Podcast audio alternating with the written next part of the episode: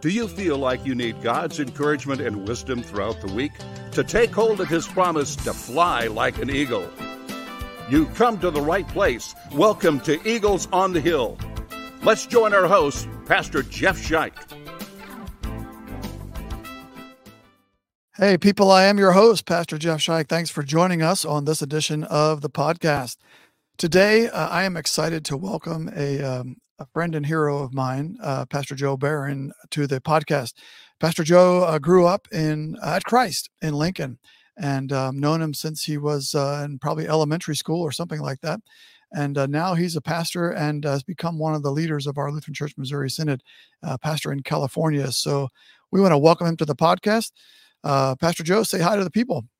Hey, everybody. Good to be on. I love that intro, Pastor Shag. That was awesome. Hey, that was great. A real radio announcer voice there, huh? Mm-hmm. Oh mm-hmm. yeah.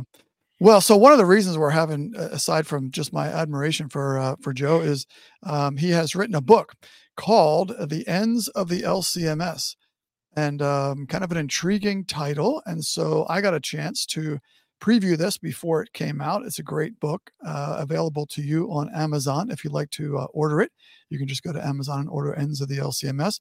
I want to know, um, Joe, first of all, what in the world possessed you to write a book and what's it about? Yeah, yeah. So um, there's a few different kind of motivations and, and places that it comes from, but a, a good chunk of it comes from being in California is a little bit more secular, a little more post-Christian. Um, and then on top of that, it was kind of coming across some some data and some projections that was out there. So uh, the book kind of falls into two major categories, and I use as a metaphor throughout it uh, a struggle that I had in my life, where uh, when I was going to seminary, um, uh, my body started acting weird, where like my wrist would lock up and uh, my ankle would lock up, and eventually, after seeing a few doctors, I got diagnosed with rheumatoid arthritis, and mm. that realization as to oh yeah this is why i'm experiencing what i'm experiencing and this is makes sense for some of the changes uh, helped me to kind of say these are some things that i could do moving forward because of that. And i think similarly for the church right now um, as we move into a little bit more of a post-christian context in america where you know if you go back into the 1960s an overwhelming majority of Americans were church going, you know, God fearing people. It's what separated us from communist, uh, from the communist Russians back then.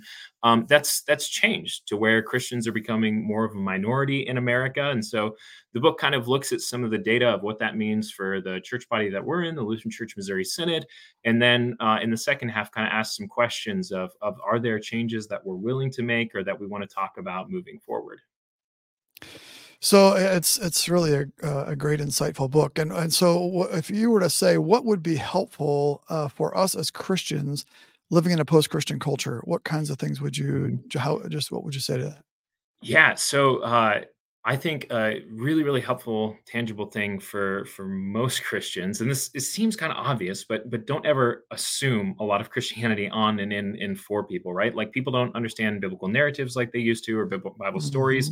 Um, however, what's fascinating is people are still very open to spiritual conversations. It's not that people are no longer Christian and they have rejected God and they they believe in atheism and things like that. A lot of times there's ambiguity that people believe, and so it's uh, possible. And I would encourage you to, to not be afraid to kind of have spiritual conversations mm-hmm. with people and to, to talk to them about what you believe. Um, but at the same time, don't kind of take for granted this idea of like, oh, yeah, they, they kind of know the Bible story and what Jesus is all about, because more and more that's not going to be the case. Right, right, right. And but yet people still have that hole in their heart, you know, that St. Augustine mm-hmm. talked about, right? Mm-hmm. That uh, that only God can fill, and they're trying to fill it in all sorts of ways. And we have the answer right? So, yeah. How did um, now you grew up at Christ Lincoln? Um, went to 211 as a you know I remember in middle school, high school, going to 211. Um, how did growing up at Christ influence um, some of the ideas you have behind this book? I, for instance, uh, can I? I'm going to answer part of that if I could. Yeah. Could I do that? Yeah. yes. I love how you started out in the world uh, with your rheumatoid arthritis and people can, even if you don't have that, which I don't have it, but I can identify with some of the things you're saying in terms of the choices you had to make. Am I going to make lifestyle changes? Am I going to make these changes or not? And that's going to determine how things are going to go. And you use that kind of as a parable preaching to um, then apply to the uh, to the church and to the Lutheran Church Missouri Synod. But maybe that's not what you were going to say. Not the question, in which case I already answered it. But no, uh, no, you're good. what um, were you going to say? What were you going to say? Yeah, I, I think one thing that was kind of um, implemented on me at a, a, younger age, which is that 211 kind of uh, idea, which says, how do we present the gospel in such a way that people will hear it in their own tongue and hear it in a way that it speaks to that, you know, Augustinian idea of of our souls are restless until they rest in you, O Lord. Um, I think that what's what's fascinating is uh, when I was growing up, I used to get really big into like apologetics, right? And and mm. you know, mm. worldview, foundations, truth. How do we argue for these sorts of things? And what I've come to learn as I've continued to talk with more people outside of the church um, is people are are far off. People are far less often inspired by arguments over the truth and are far mm. more often moved by um, showing them what is good and what is beautiful about mm. Jesus and Christianity. And so that's mm. that's like something that I think's been helpful in my own life, and that kind of the 211 idea from a young age of saying how do we present the gospel in such a way it resonates with people mm. is something that is uh, so vitally important in that. And so uh, I pray mm. that I've, I have a little bit. I think that I talk about that earlier in the book, um, quoting from Apologetics the Cross as a really good kind of read on that sort of a thing. Um, but the other thing too uh, about Christ is um, with you having like all sorts of different services and, and, things like that too, like there still is kind of options for you know mm-hmm. what really resonates with people in that way. So yeah, yeah. I um uh, see if this if this is kind of an example of what you're talking about. I've mm-hmm. I've read, uh, of course, when the church began, it was the in the Roman era, uh, very well, it wasn't post-Christian. Christian hadn't happened yet, but in the pre-Christian yeah. era, right, in the Roman uh, Roman Empire, that one of the things that, um, among a number of things that helped um, advance the spread of the gospel, was um, the way that Christians lived. I mean, they'll know they're mm. Christians by our love, right? Uh, they'll know we are Christians by our love. So the way they lived, the way they, the way uh, godly husbands cared for their wives, the way they cared for the sick and the infirm, um, the sexual ethic of Christians lived out uh, became a beautiful thing in the face of a culture that um, the sexual ethic was uh, horrible, to say the least. Mm. And so people were drawn to the, like you said, the beauty of the Christian life. And that was what uh, part of what uh, grew the church. Is that kind of what you're talking about?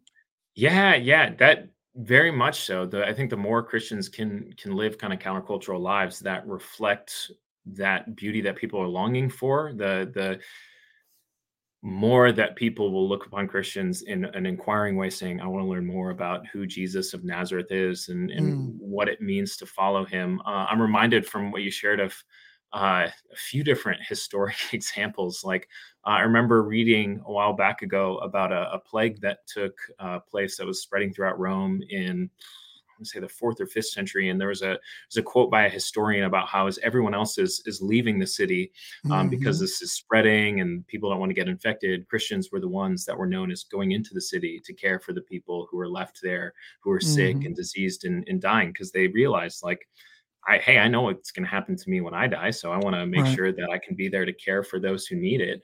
Um, and then, oh, man, there's there's so many cool historic examples of this. There is right. a, a um, a man who uh, one of the emperors sent to go and check out, kind of in the early church in the third century, to see like what is this group called the Way? What's going on here? This is kind of strange.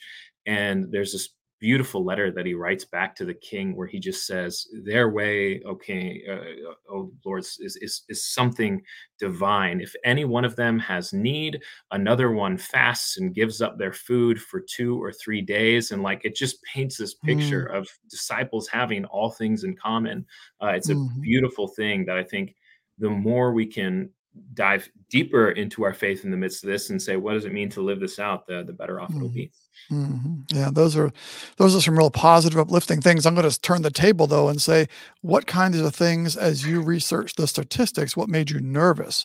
What are the things yeah. that caused you to go, "Oh my goodness"?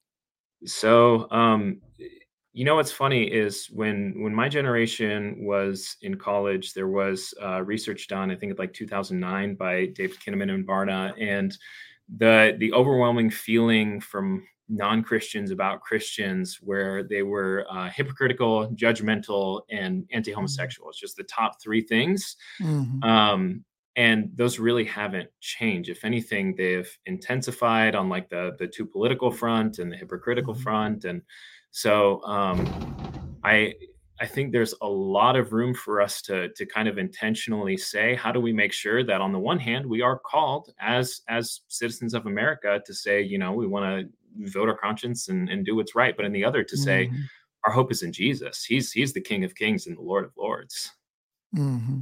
Yeah, yeah, and to have that kind of balance, um, it's a challenge preaching when um, you know there's going to be guests in the room every week, like every Sunday is somebody's first Sunday here at Christ, mm-hmm. and and so, how do you? We have to be careful to know uh, the key thing is the gospel of Jesus, uh, but right. then have avenues to be able to live out uh, our faith in the left hand kingdom, the political kingdom as well, as well as uh, talk about the uh, the hard realities of life. So, um, so mm-hmm. what finally, what makes you excited uh, about things in the future? Do you think the church has? Yeah. Does the church have a future, or is it going to die, Joe? Oh, hey, Jesus is Lord of the church. The church absolutely has a future, and, and it, it's so interesting because I think um, I think we a lot of times kind of obsess over ourselves a little bit, or we just see our picture of the world as Americans. The church globally is thriving and is, is doing really well. Uh, there's a, a, book called um, Will the Religious Inherit the Earth that kind of looks at this question because there are some people that have said, well, as the world gets more technologically advanced, will we all just become secular and will religion kind of fall to the past? And the author comes to the conclusion that no, actually, that's that doesn't seem to be the case from the data we have so far. Mm. Um, but the the thing that I'm excited about is I think that as there is kind of this winnowing, as things kind of shift, I think it'll prayerfully and hopefully uh, a new kind of branch of what it looks like to to in a dedicated countercultural early church kind of way follow Jesus is is mm. going to emerge. So uh, I'm looking forward to that. Um, one thing I didn't mention as much on the last question on what I'm nervous about is I do think a lot of the the structures and a lot of the things that we've kind of traditionally built ourselves on really existed in like a, a Christian era where you could assume Christianity in society. So there's going to be some weird kind of growing pains with that stuff, mm-hmm. but uh, I'm excited to see what God has planned in the future. So. Yeah, things are going to change, and we got to not be afraid of that, but follow Jesus wherever He leads us uh, as a church. So, yeah, that's good. Good stuff. Well, again, I'd highly recommend the book uh, to purchase that book from Amazon, uh, "The Ends of the LCMS." And and by that, uh, when I first saw the title, it was the I, I, read it as the end of the LCMS, like we're done, we're we're gone. But then I realized, no, wait a minute, it's ends, and um, you're really talking about what is our purpose, what is our mission as uh, as Christians, but as the Lutheran Church Missouri Synod, and of course, right. our mission is to seek and save the lost. Our mission is to uh, reach another person uh, for Jesus, and uh, by our actions, by our words, to do that. So I'm very grateful for the practical ways that you talk about in the book as well, um, for not only individuals but for us as a church body to uh, be thinking about as we move ahead, as we try to cure our rheumatoid arthritis, shall we say, as we as we try to get healed and uh, continue to move in the right direction.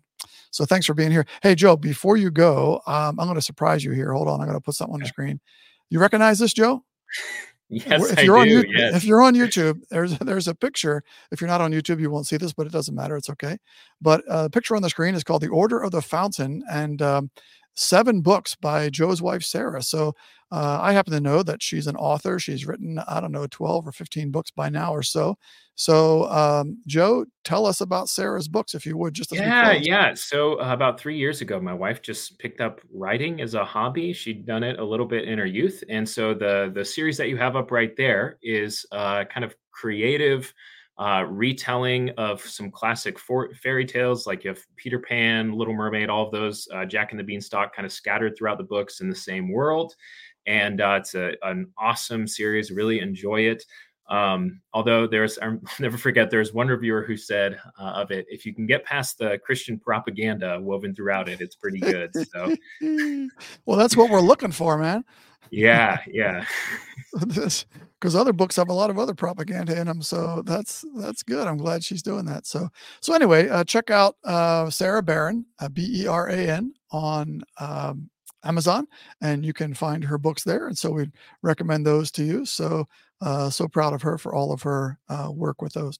Anyway, uh, Pastor Joe, thanks for joining us, and thanks especially for your ministry and your leadership uh, in the church in California and the church of our LCMS. Thanks for uh, being part of this.